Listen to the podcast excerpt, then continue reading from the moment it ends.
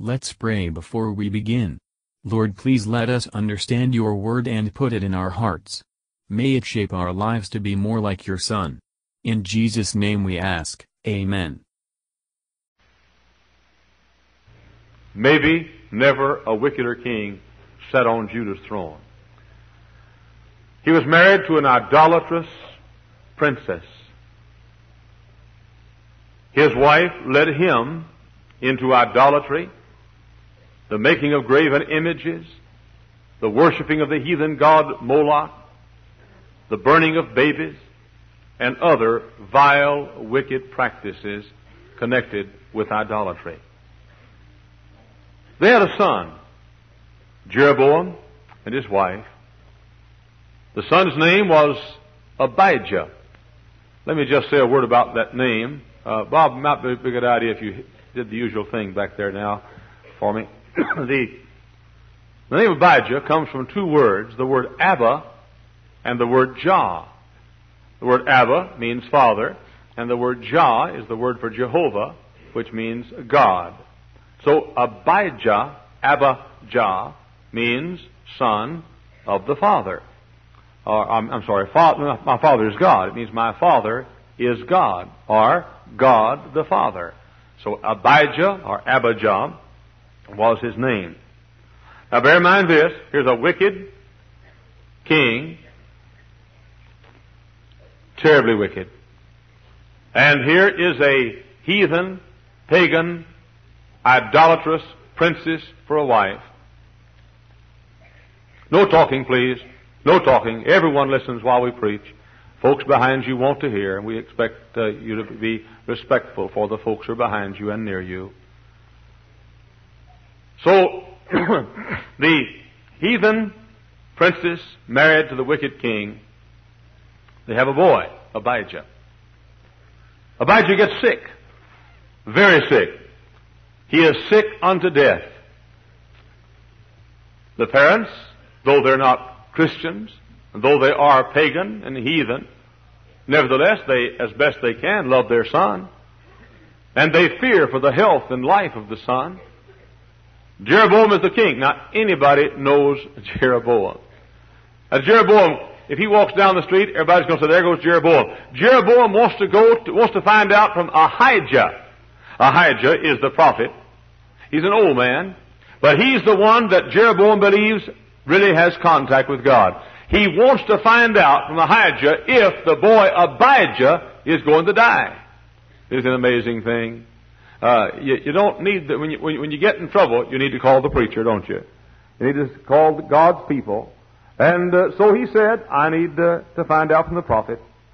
But he said, I can't go. Now, forgive me, I'm not as famous as Jeroboam, and I'm not really famous, but everybody in this area knows who I am.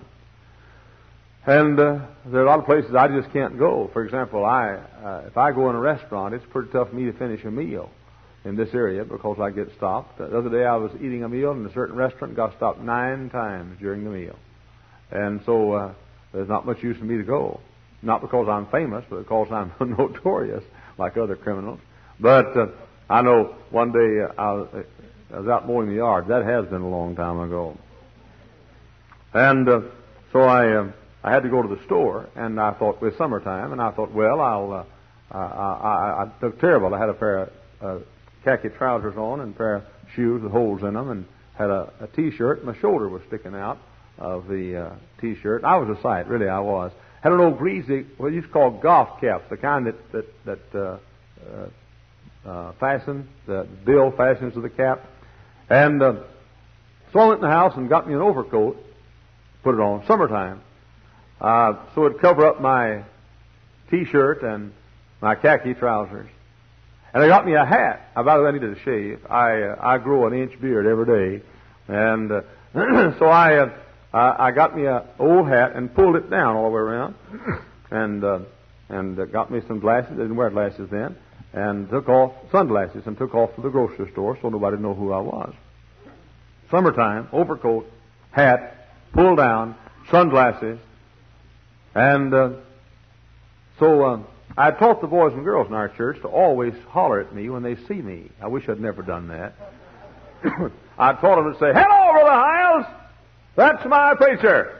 And uh, so I uh, I went down to the grocery store and uh, walked in, had my coat collar pulled up, wintertime, overcoat on, summertime rather, overcoat on, and a hat pulled down like this, and glasses, trying to conceal my famous identity. And uh, so I went to the store and I, I got what I was supposed to get, and I paid for it, and I made a break, and nobody nobody noticed who it was, and I was so pleased about that. And I went went out to the car and reached out for the handle of the car, and I heard little bre- a little child uh, say, "Hello, Brother Hyles!"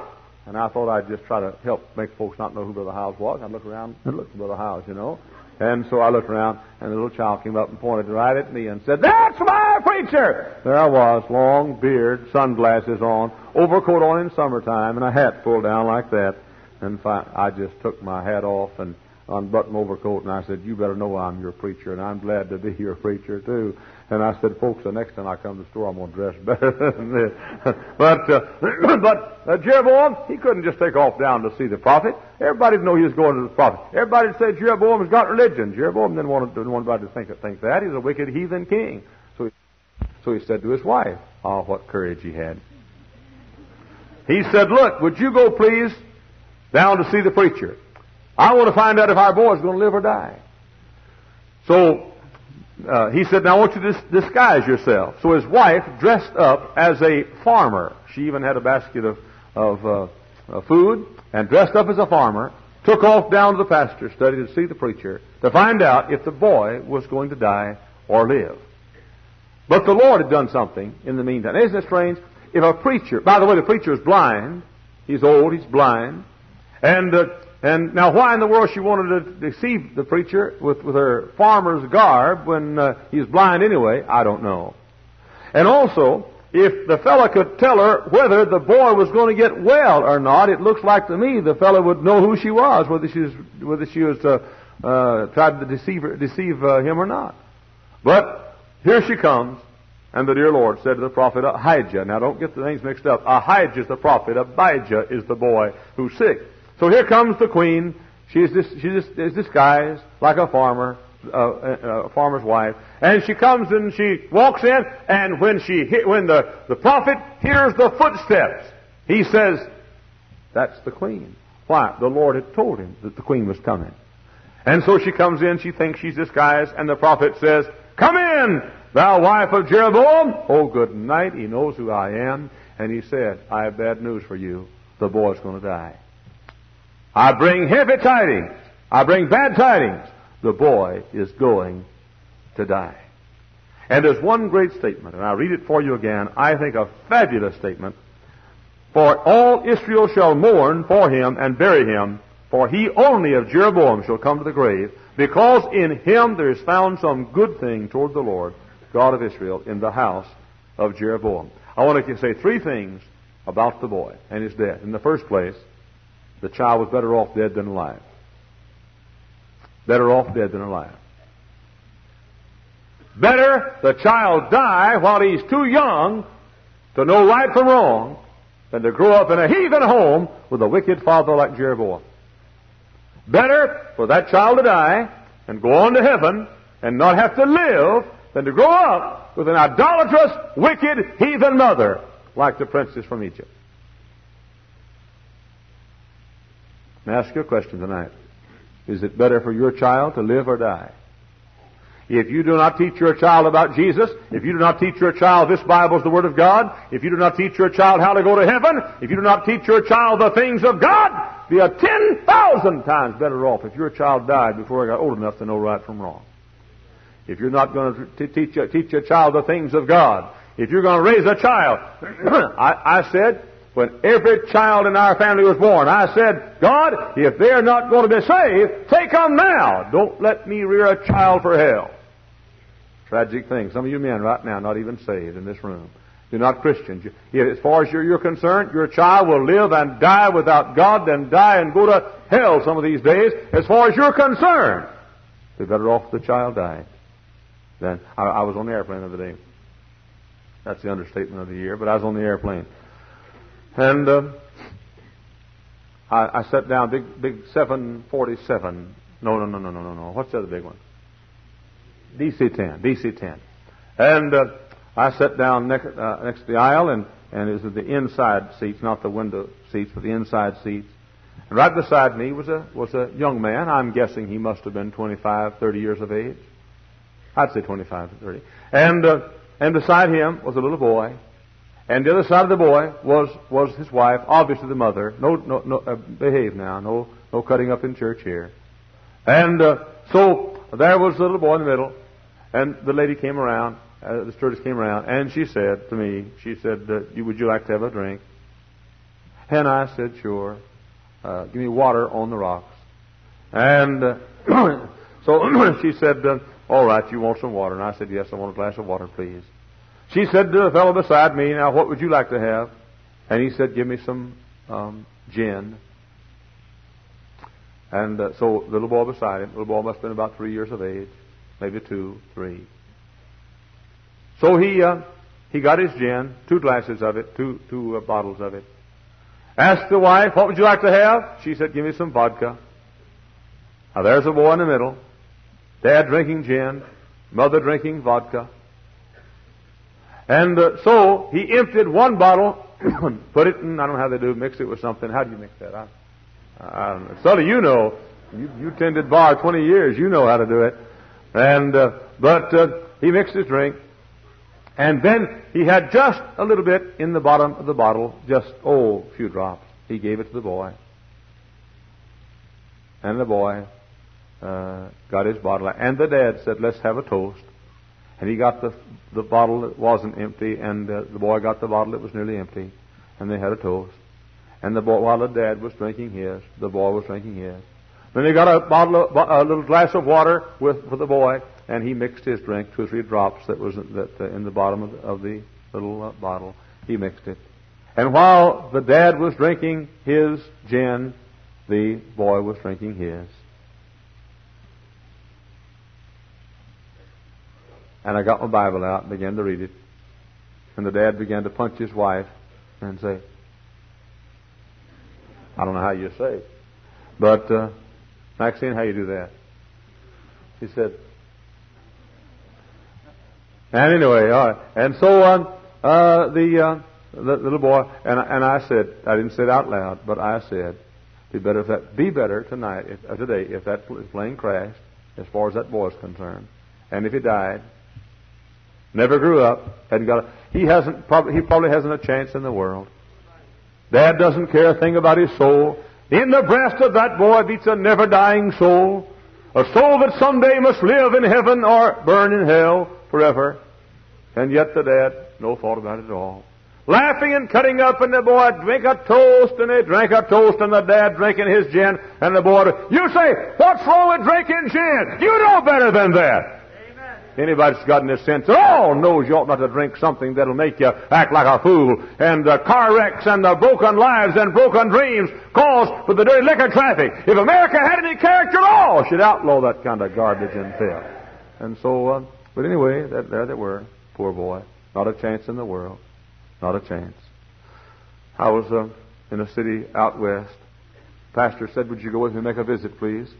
I went with the pastor to make a visit. We knocked on the door man came to the door, and the pastor said, Now, this is a pretty tough nut, Dr. Hyles. I wanted you to see him because the, the, the children have prayed so much. The Little boy came to the door about five years of age, and I, I cut up with him a little bit and gave him some candy, I think it was, or maybe a nickel or something. And um, so uh, uh, I asked the father if he were saved, and the father said, There's no God. And the boy heard him. There's no God. And I said, Sir, the fool has said in his heart there is no God the wise man said. And the man said, Everybody that's got any sense knows there's no God. And I said, Sir, you've got to die and go to heaven or hell. He said, There's no heaven, there's no hell. Anybody has any sense knows that. Young people back in the back, you hear what I've got to say. You need this fellow. I'm not kidding either.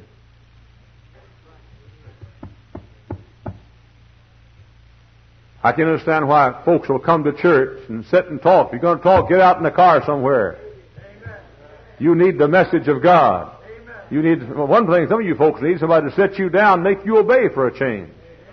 In this heathen age of no no respect for authority and no respect for law and no discipline, calling policemen pigs and all the rest of it, There's still one place in this area where young people sit up and listen and obey. And so the little little boy looked at dad and said, There's no God, there's no heaven, there's no hell. The little boy listened to him. I said to the man, I said, I hope your boy dies. He said, How dare you wish that off on my boy? I said, I'm wishing off better on your boy than you are.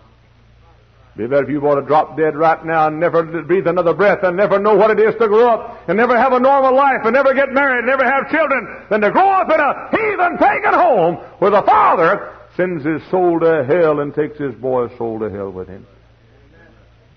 So, the Lord said that Abijah went to heaven because the child's better off dead. That isn't all. Along the same line, did you know it was a great blessing, I think, that Abijah was the one that went on to heaven and, the, and, the, and Jeroboam and, and, his, and his wife stayed. If God had said, Jeroboam, I'll kill you because of your sins, no, better for uh, Abijah to die because Abijah was going to heaven.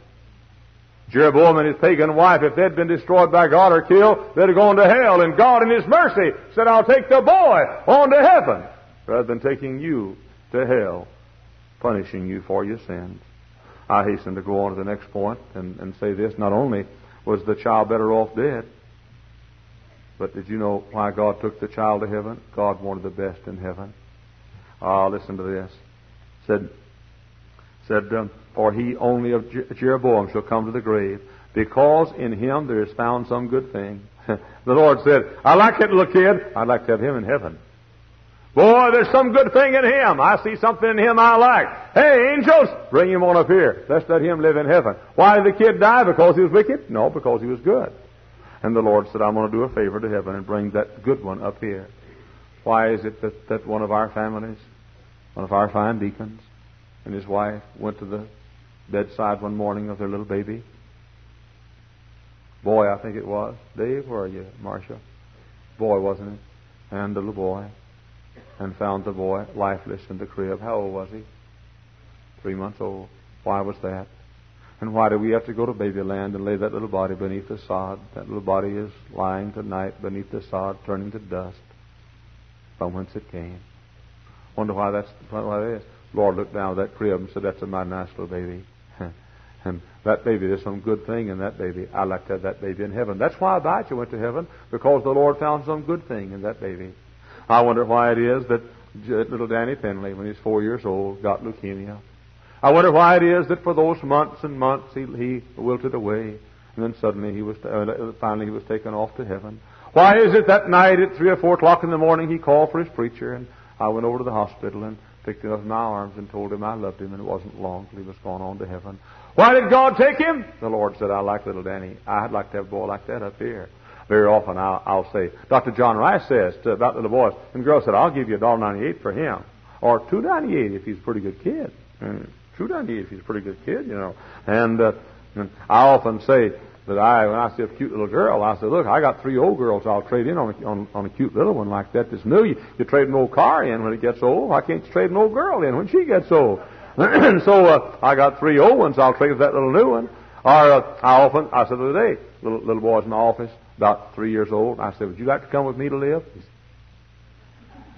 And I said, Tell you what I'll do. What? I said, If you come with me to live, you'll never have to eat turnip greens or spinach or carrots or peas or beans. I said, For breakfast, you'll have ice cream, chocolate ice cream with nuts in it. And I said, You can have uh, uh, candy all morning long and cookies for lunch. And, uh, and you can have pie and cake for supper. I'll never spank you. You'll never have to go to bed till you want to go to bed. You can stay in bed in the morning as long as you want to stay. This guy's got big silver dollar. And I said, I'd never spank you if you'd come live with me. It'd be ice cream and candy all the time. I said, uh, you want to go up, come, come live with me? He said, sure. And, uh, so, but you've seen little kids. I know you have. There's three or four kids in this church. I'd give, I'd give a dollar ninety-eight for them cash right now. A lot of kids I would. A lot of them. And the dear Lord looked down from heaven and he said, uh, a four-year-old little Penley boy. He hadn't got much of a dad, but he's a mighty good kid himself. And uh, said, uh, just just playing there, John. And uh, said, uh, said, if I if I let that boy live, he may grow up and look like his dad, and I don't want that to happen. And the dear Lord said, I'd like to, I'd like little Danny up in heaven with me. Why did the Lord want Abijah? There's some goodly thing found in him. Why did the Lord want Abijah in heaven? He's a good kid. He was an exceptionally good kid. And God said, I'd like to have him. Why is it that uh, one day I went to a house and they said, help, uh, pray for us that we'll find a, we'll have a baby. And uh, finally, God in His mercy gave a baby to that family that had been, mar- been married for oh numbers of years and couldn't have children. And God gave them a baby, and they were so pleased and happy. And I prayed for the baby. I recall one day the telephone uh, was in my office, and somebody said, Brother Hyles said the little Coughlin baby is in the hospital. And Mrs. Coughlin has had a wreck on the expressway out here, and the little baby is very, very sick. They don't know whether the baby will live or not and little baby that prayed for all those years. I guess ten years they'd prayed for a baby and only had one. And I'll never forget it. I went down to the emergency ward of St. Margaret's Hospital.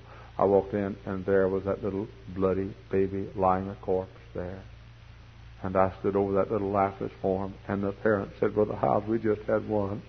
We just had one. Why did God take our one? I'll tell you why God took your one. The Lord found some goodly thing in him, in her. The Lord said, that's a cute little girl. Oh, wouldn't she be good to uh, sit on my knee up here in heaven?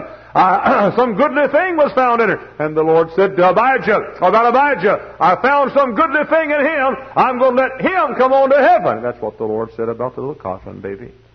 My mother, I kid her a lot, but my mother's been through the fires. Her first, their mother and dad's first child was afflicted, never walked or talked. And then a second child, and died when she was seven. And then Hazel was born, a lovely little baby girl, and she died when she was seven. I often say my mother's had three tragedies in life. The first girl lived seven years and died. And the second girl lived seven years and died. And then my sister lived seven years and lived. Those are the three tragedies my mother's had.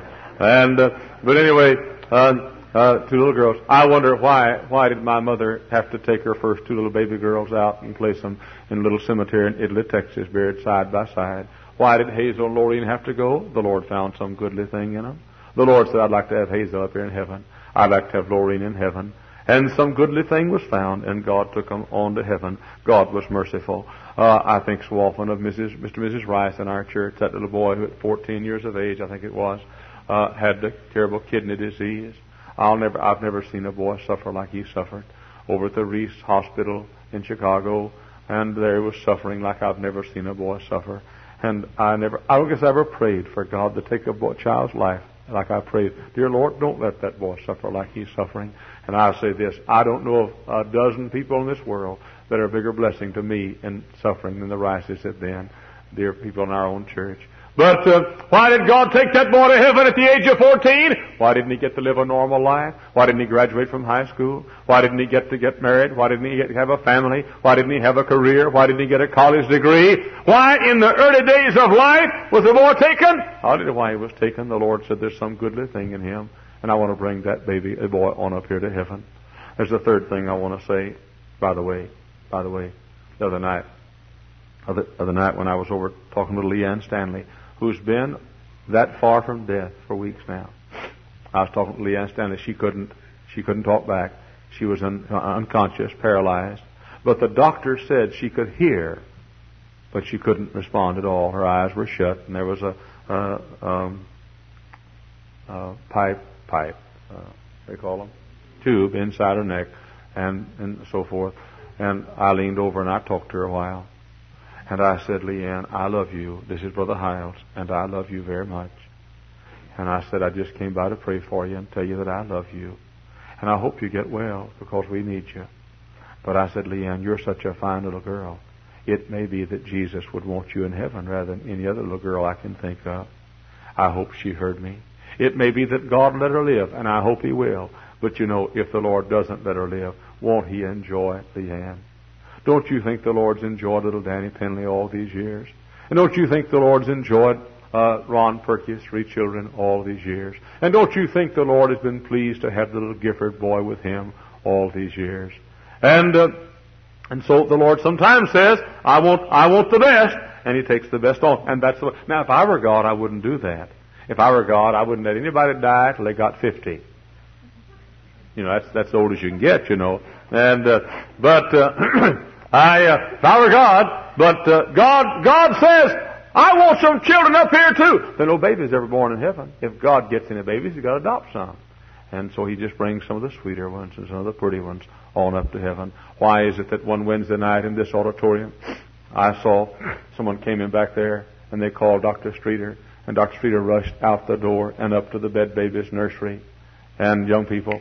Hey girl, the yellow dress or blouse. Why is it that God uh, and, and rushed up there, and uh, and the little, little uh, I forgot the name all of a sudden. Yes, Terry Craig, baby. Uh, just how old? What, Terry? How, where are you? How old was the baby? Working tonight. Where's Mrs. Craig? Uh, five months old, I guess. But little baby in the bed baby's nursery, and Doctor um, Streeter went up there, and it was too late, and the baby died in the nursery. Just died. And wonder why that is. The Craigs hadn't been saved but a few days. Just a few days. I wondered how it'd be. I wondered how they'd take it. Oh, they took it like great Christians. And now Mr. Craig is in our college preparing to be a preacher. And he's going to go out in Nebraska, is that right? Uh, Iowa, and start a church out there this, this coming summer. And now why did God take that baby? God took the baby because God wanted a baby like that in heaven. Now there's a third thing I want to say. Not only was Abijah taken because in some cases a child is better off dead. And I say it again, if you're not going to raise your child for God, in the first place, don't have any kids if you're going to rear them to be heathen. and uh, be better if they died if you have any, if you're going to rear them to be heathen. But the second place, God wanted the best. Third place, Abijah had some goodly thing in him, but not because of his mom and dad. Another had won him or helped him. Who was it? Well, why was Abijah a good kid? I don't know. I don't know. Maybe some maid, like Naaman's maid in Syria, had told him about God. Maybe he had heard some cook in the, in the palace singing psalms, and that's the way he learned about God. I don't know what it was. Maybe some relative had taken him aside and told him. Maybe some nurse in the palace had told him. I don't know. But there's one thing I do know. Somebody had taught him about God and about the Bible. The same girl I called down a while ago is going to stand up the next time I see you talking. You, you, you know who I'm talking about? Shake your head. You know what I'm talking about? The girl that, uh, let's see, if I can figure out where she is. Uh, Mr. Bewley, hold your hand up, would you please? Uh, first, the second girl to the right of you. That's, that's the girl has the thing in her hair. Yeah, you, you, that's it. That's it. Next time you stand up and I'll recognize you because you don't know how to behave in church. Now don't you laugh I'll do it for before you do it next time. And, uh, so, you say, I don't like that. Well, you don't have any choice in the matter. Kids are going to behave when they come to church here. And by the way, if you'd, put, if you'd crack the whip over and put the paddle back in your home, uh, a lot of them behave anyhow without me having to stop in the services. And uh, now you say, Brother Howell, that's my daughter. Well, okay, then I'll let you borrow my paddle after the service if you'd like. And if you don't use it, I'm going to. By the way, that's a part of it too. If you're not going to spank your kid, be better off he died before he's old enough to know right from wrong this generation where kids talk back to moms and dads and where kids don't, don't learn to behave and where kids don't say, yes sir and no sir, yes ma'am and no ma'am. And the first time dad says something, they do it. That kind of generation, better off we didn't have any kids. But another had won him. Let me say this. Did you know, and this is the message tonight right here, did you know that within 25 miles of where I stand right now, 40 miles of where I stand right now, did you know there are literally hundreds of thousands of children that'll never have a chance unless somebody outside the family cares enough about them, like the case was for Abijah. Well, how do you know somebody told Abijah the Word of God? Tell you how I know. The Bible says some good thing was found in him. And the Bible says that there's nothing that can please God but faith. Which means there's nothing good in us but faith. So Abijah had faith because God said it was a good thing. And Romans 10, 17 says that faith cometh by hearing and hearing by the Word of God. So somebody had taught him the Word of God and it generated faith in that little soul and God saw that faith as being the only thing that's good, said there's some good thing found in him. Somebody, apart from his wicked dad Jeroboam and apart from his heathen mother, heathen princess mother, somebody loved that kid enough to take him and say, in spite of the fact that you have an idolatrous father and a wicked heathen pagan mother, I love you and I want to tell you something about the Bible and about the things of God. And there are hundreds of thousands of boys and girls who live within 40 miles or a 40 minute drive of where I stand now who will never have a chance to be saved unless somebody besides their moms and dads tell them about Jesus and about the things of God. Well, I wonder who's going to do that. Wonder who's going. Would you agree that Chicago is filled with boys and girls whose parents are not ever going to teach them the Bible or take them to church? Would you agree? Amen. All right. Now let's see who's going to do that. Who's going to tell them about Jesus? Is the Red Cross going to tell them about Jesus? Now the Red Cross may do some good things for them, but they won't tell them about Jesus. Well, let's keep on. You think the liberals are going to do it? Folks that don't believe the Bible? No, they need to be told themselves. Do you think that the liberal council of churches is going to do it? No, because most of them don't believe the Bible anyway. Well, do you think the fundamentalists that don't believe in invitations are going to do it? No, they're not going to do it either. Who's going to do it? I'll tell you who's going to do it if it's done. It's the people in this room right here tonight. Now you listen to me. These little boys and girls over here in Chicago that have atheists and pagans for mothers and dads have as much a right to hear the gospel as you as your child has. They can't help it because they were reared in a fa- they're being reared in a family where where liquor runs like a river and where God is mocked and where the Bible is not believed or read and where the church is never visited. They have no choice in the matter. They can't help it in God's name. How are they going to hear unless somebody goes and tells them? And if somebody goes, we're going to have to go. There are a lot of little Abijahs over in Chicago. Listen, see what you do. You walk down this alley some Sunday or come in this auditorium some Sunday afternoon and you look in the faces of those little kids. Now they don't have dresses on as nice as your daughters and mine have. And their hair, uh, many of them, in fact, a lot of, a lot of them have never had their hair done. And their faces are dirty. And they have little tennis shoes on, or maybe a hole in the shoe. And in some cases, they have little dresses that are up to their hips, and in some cases, they're down to their ankles because that's happened to be the kind that were handed down. But you stop for a few minutes and you look in those eyes, and you'll find their eyes are as pretty as your baby's eyes are. And you look at those cheeks, and if you'll wipe the dirt off some of those little cheeks, you'll find they have just as rosy cheeks as your baby has. And may I say this, God loves them as much as He loves your baby too. But they have no hope, they have no chance, nobody seems to care about them. We're going to have to care. This morning, Sergeant Miles was taking me to the office, and we walked past the little bus kids in the hallway, and one of them said, Hi, Brother Hyles. And the next one said, I said, Hi. Hi, Brother Hyles. Hi. Hi, Brother Hyles. Hi. Hi, Brother Hyles. Hi. And I was high, high, high, high, high, and I was higher than a kite before I got through. And, uh, hi, Brother Hyles. Hi. Hi, Brother Hyles. Hi. Hi, Brother Hyles. Hi. And finally I got the last one, and I was so glad to get past the group in my life. And then after I, I said hi to the last one, then the first one started over again. Brother Hyles. Uh, bye. Brother Hyles. Bye. Brother Hyles. Bye. Brother Hyles. Bye. You know why? Because they don't much have anybody says hi to them. Nobody much cares about them.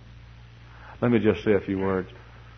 I get a little irritated sometimes when a bunch of preachers and, and, and theologues criticize the church for giving balloons, for example, to kids to get them to come to Sunday school. A lot of these kids would never have a balloon if we didn't give them one. Why, I know some and some uh, some preachers that dare sit in judgment and say, "I understand a certain church give hamburgers to kids to get them to come to church."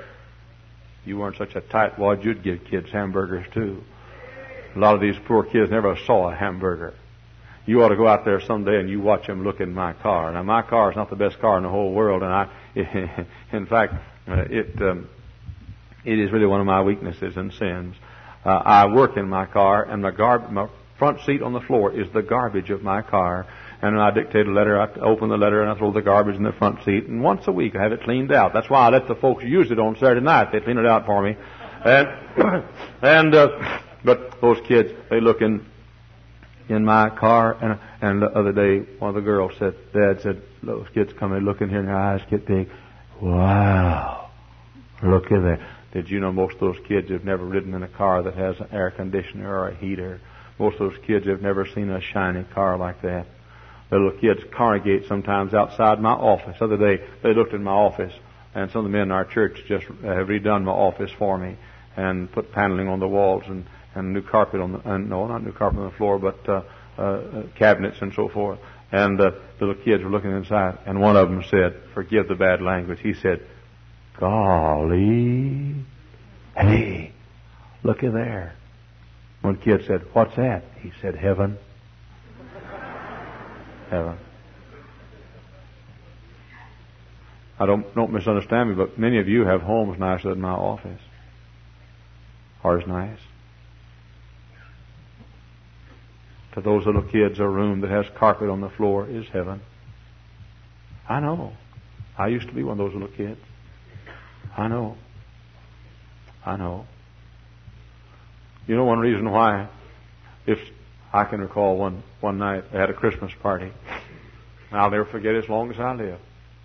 Had a Christmas tree at the Fernwood Baptist Church. I can see it now. The tree was down facing the pulpit. It was down the right hand corner of the church, right down. Let's see, no, right down here on the front.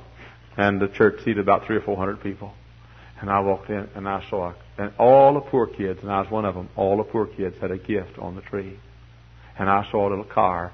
Of course, now you have battery operated cars. In those days, we didn't, we didn't have battery operated big cars. But I saw a wind up car. Remember the kind used to wind up? And uh, I saw it. And I said, I hope that's what they got for me. And somebody opened, took the car, and they read a card on it, and I said, I hope that's my name and and it's somebody else's name. And I saw a football, and I, I always wanted to have a football. I never had a football. I wanted to have a football. And I said, I bet that's for me. that, that's come mine. I don't have a football. And so they picked the football up, and I walked up to get it because they just knew it was for me. And they called off some of the little dirty rascal's name. Cheat. And uh, I saw a train. Not, not electric train, the wind up kind. The little cars used to hook on together about that long and go round and round and go through a little tunnel, you know, and a little wind up train. And I said, I'd like to have that. I, I'd love to have a train. By the way, it still would. Uh, don't you dads kid me? You don't give your boys a train for Christmas. Not at all. Not at all. You give yourself a train for Christmas. I can prove it. How come you gave, how come you gave him one when he was three days old? and, uh, so, I said, that's for me. That's for me. Boy, they got that train. my mouth began to drool. I was one of the poor kids, and that's for me. They had somebody else's name off. And finally, there's only one present left, and there's two of us didn't have anything. And I was this poor kid as you'd want to see. And I said, hope that's for me. And they read his name. And I'll never forget how I felt. I was the only kid. We didn't have anything for Christmas. For my birthday that year, my mother took a nickel and bought me five pieces of penny candy. That was my birthday that year. And I thought, I'd like to have a present. Did you know there are a lot of little boys and girls like that that need somebody to love them and care for them in this area? Oh, Thanksgiving is coming and Christmas is coming and, and thousands of people spend a thousands and tens of thousands of dollars and, and I'm not, not against buying your own something, but in God's name, why doesn't somebody care about tens of thousands of children who will be in the hands of these policemen unless somebody gives them the gospel and tries to help them? Their moms and dads don't care. Somebody's going to have to care. That's one reason why I don't have any patience with these pious people that say, I don't believe in giving away gimmicks to get kids to come to church. You got a hole in your head. You got bats in your belfry. You got some inner rooms for rent upstairs. You ought to be called an evacuation route. I mean, the honest, simple truth is, very idea you ought to be thanking God. Little poor kids like over here in Chicago, many of them don't have a hot meal all day long. A dad who lives in a, in a bar and drinks himself to death and drinks up the family food and drinks up the shoes and drinks up the clothes and a mom who doesn't care. Little lady sat in my office last night and said, or yesterday and said, preacher, my mother doesn't believe in marriage and she just has one man come after another. Somebody's gonna care about the kids that, that grew up in the families of these heathen pagan people. Somebody ought to thank God we give them hamburgers, and thank God they've got a balloon, and thank God they've got a toy, and you let you let it be known far and near that Jack Hyles is for giving little poor kids something to entice them to hear the gospel. And if they don't even come, I just thank God they get something every once in a while. This kind of Pharisaism, paganistic kind of selfish uh, pious Christianity that says, I don't believe in all that. Well, you just go through some of these neighborhoods and you'll believe in it. You look and see the conditions in which they live.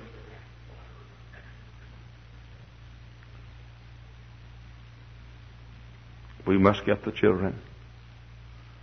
I was preaching up in Maranatha, Maranatha Baptist Bible College, pardon the expression, students, but I was preaching Maranatha Baptist Bible College, Young student took me to the airport two weeks ago. He said, my wife, my fiance, I'm getting married next June. My fiance was saved in your church. I said, where does her family live? He said, I don't know. She's a bus kid. This young preacher. Dad's a missionary up in Alaska. He's going to be a, a pastor. He said, uh, my wife, uh, my fiance, uh, at uh, a student here at the college, said one day one of your bus workers came by and knocked on the door of their house, and her mom and dad weren't much, didn't care about the Lord or things of God. And a bus worker came out and, and visited and said, came by to get my wife and said she rode the bus all for many, many months, maybe years. He said, thank you for having a bus ministry and for somebody who cares about bus kids. I was down in I was uh, down in, in Marshall, Texas, pastoring out in the country. We couldn't afford buses in those days, and my car was a bus every Sunday morning. Brother Vineyard, every Sunday morning I'd get my car and I'd spend two hours driving and filling my car up and bringing bringing kids to Grange Hall Baptist Church, poor little kids. And one day a new family moved. The name was Graham. Lived out in the country, out on on the Rosborough Springs Road, and uh, middle middle Rosborough Springs Road. And I I heard they moved in a poor house. And I went out and I, I first day they were there, I helped them unload the furniture. I used to have a, isn't that something? Have enough time for that. Helped them unload the furniture, and uh, and they moved in. And I said, let the children come to Sunday school Sunday. And they said, we don't have a way to get them there. And I said, I'll come by and get them. And I drove out Highway 43 and then across over to the Middle Rosborough Springs Road. Took about 15 minutes to get there that morning and uh, filled the car up with those little kids. I was down in Jacksonville, Florida, preaching a few years ago. A handsome pastor with a doctor's degree walked up. Some of you fellows that know him walked up to me and said, Dr. Hyles, my name, and told me his name. He said, You'll know my wife. I said, uh, Who's your wife? He said, Meet my wife. I said, I don't know her. He said, Yes, you do. He said, Years ago, you got in your car one Sunday morning and drove out on Middle Rosborough Springs Road and got a bunch of little poor kids and put them in your car and drove them to Sunday school and church and they all got saved. He said, My wife, one of those Graham girls that you got that morning. And I stood there and wept and rejoiced and praised the Lord. Let me tell you something. Oh, you know wealthy folks are, are, are welcome in this church. You know that's true. But you also know I've spent a lifetime trying to help poor people and the down and outer, and I've tried to help poor little kids, and I've seen I've seen what God can do. I was down in in Dallas, Texas, preaching. Young seminary student stood up, almost out of seminary, handsome kid, had a winning personality, fine smile, and he stood up and testified, and he told a story. He said, I, I heard Dr. Jack Hyles was coming to preach here. He said, Dr. Hyles doesn't know me, but my, my name is White. He said, we lived in Marshall, Texas. We were just a bunch of poor kids. He said, Dr. Hyles, when he was a young preacher, 22 and 23 years old, said he came to get us every Sunday morning and every Sunday night and every Wednesday night. And he took our family to Sunday school and to church three times a week. I mean, he got in his car and drove and, and got our, and he had to preach and he had to run the church. But he took us to Sunday school and he said, I was saved. Dr. Hyles wanted me to Christ back yonder when he was a young preacher. And he said, I'm a preacher in a, in, in, in a seminary now, preparing to serve the Lord. I'm simply saying, it'll just work. It'll just work. I, uh, I can tell you story after story after story. I was down in Longview, Texas, preaching for Terry Smith. Young lady walked up. I said, young lady, middle-aged lady now, walked up and said, you know me? I'm one of the bus workers here. And I said, uh, who are you? She said, I'm one of your first bus kids in, in Marshall, Texas. Young people, no talking, please. In Marshall, Texas, she said, one of your first bus workers. Now listen to me. Listen to me. I know what I'm talking about.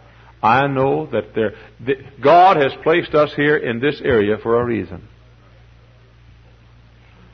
And that reason is, is not to come to church on Sunday morning and sing Amen, Amen, Amen, Amen, Amen, Amen. The Lord is in His holy temple and all the earth keeps silent before Him. And a fellow comes out in a kimono and a choir comes out dressed like him and we chant and we, oh, what we warble a while and then we have a little worship and then we goo a while and then we ooh a while and then we go out and say we have had a worship experience today. No, you haven't. You've had a spooky experience today. That's not going to save this country. Somebody's going to have to love these poor little kids and care for these poor little kids that are reared in homes of Jeroboams and heathen people that think not about the gospel, that think not about the Savior, that'll never tell them how to go to heaven and how to escape the torments of hell. Somebody's got to care. And here's this poor little boy. Rich, yes, but poor. The father's, his father's the king, but he's poor. His mother's the prince, princess of another nation, and now she's the, the wife of the king, but the boy's poor. I don't know what happened. Maybe one day, maybe one day the fellow who was mowing the yard in the palace, maybe he saw little Abijah, and he said, "Hey, Abby, uh, let me tell you, how old are you?" He said, "I'm this many." He said, uh, "Would you like to help me work?" I'd like to help you mow the yard. Could I do it? And maybe he put his little hands on the lawnmower, and maybe the, the yard man pushed it along. And maybe the yard man said, Little Abby, anybody ever tell you about the coming Messiah? Anybody ever tell you, son, that God loves you? No, no. Said we have we have idols we worship, but did, did anybody ever tell you that someday the Messiah is going to come? Anybody ever tell you that the shedding of blood is the way you get saved? Maybe it was a yard man. I don't know. Maybe it was a maid that prepared him for bed at night. Maybe uh, when she tucked him in bed at night, she'd look and see that Jeroboam was, was away and he wouldn't know. And he'd look and see if the wicked prince's mother was gone and she wouldn't know. And maybe the little, maybe it was a nurse who tucked him in bed at night and the nurse would say, Abijah, did you ever hear the story of the coming of the Messiah? Did you ever hear the story that God loves you? And maybe little Abijah looked up and said, No, I never heard that. And maybe that faithful maid uh, or nurse who put him to bed at night, maybe she bowed her head and said, Oh, God, bless this little boy. I'm not sure who it was, but I'm sure of one thing. I'm sure that somebody, I'm sure that somebody told him, you know,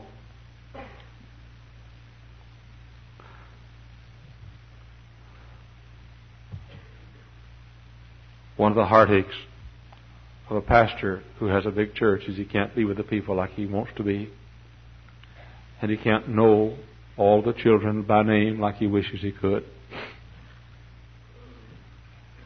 But I was walking down an alley the other day, and I had Mr. Walker and I had been talking to the loan company, and I had spent hours and hours with the with the uh, auditor, and uh, and and doing it between conferences. I'd talk to somebody who had a problem, and then I'd have ten minutes, and I'd work on the loan and and uh, make a call or two, and then I'd try to study a sermon, study for a sermon in between, and then another conference comes, and then I got a fall program. I got to plan the fall program, and then uh, have about ten minutes for that, and then another conference comes, and always changing your mind from one thing to another, this burden and this problem, and uh, you're planning a wedding here, and somebody has died here, and then uh, some an- mail to answer. And uh, last night, for example, a man all the way from Australia came to this country, and they said, when you go to the country, please have please talk to Dr. Jack Hyles. Somebody told him, said you ought to meet Dr. Hyles while you're.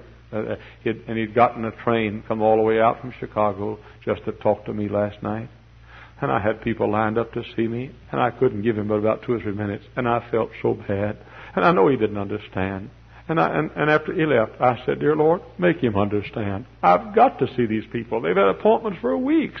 I don't mean to be a snob. I'm not a big shot, and you know I'm not. Help him to understand. And, uh, but anyway, after a busy week, I went out here on a Sunday morning, and I saw kids, with Brother Vineyard, lined up out there on Sunday morning. And I just looked at them, and I said, You kids don't know it but you're the reason why we're spending all this money. You're what it's all about.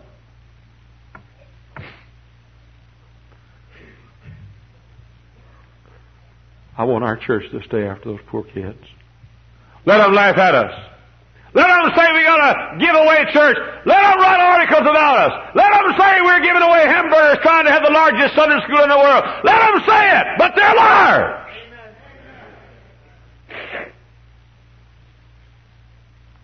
I wouldn't give you a dime for the largest Sunday school in the world. I'd give my life to help everybody we can And if we, God let us help more than anybody in the world gets to help, I'll just praise Him for the opportunity of helping Him. That's all. For the vineyard here. You think he's, do you think that a fellow as brilliant, I mean it, as brilliant as Jim Vineyard, do you think that he'd spend his life chasing down lost kids because he wants to have the largest bus ministry in the world? Oh, listen, that man could go into television as a comedian or a performer and put Johnny Carson off the television screen. And I think maybe you ought to do it. Amen.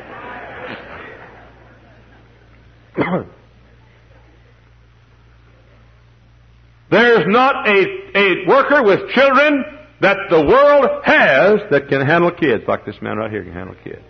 Not a one. You know why he does it? So he can trot around the country saying, I got the largest bus ministry in the world. You know better than that. He does it because he goes over to Chicago and sees those boys and girls and tears stream down his cheeks and he has a burden and he cares. That's why. Somebody's got to care. All I'm saying tonight is this. We stand here at the edge of Chicago with tens of thousands of little Abijahs who've never one time seen the inside of that book.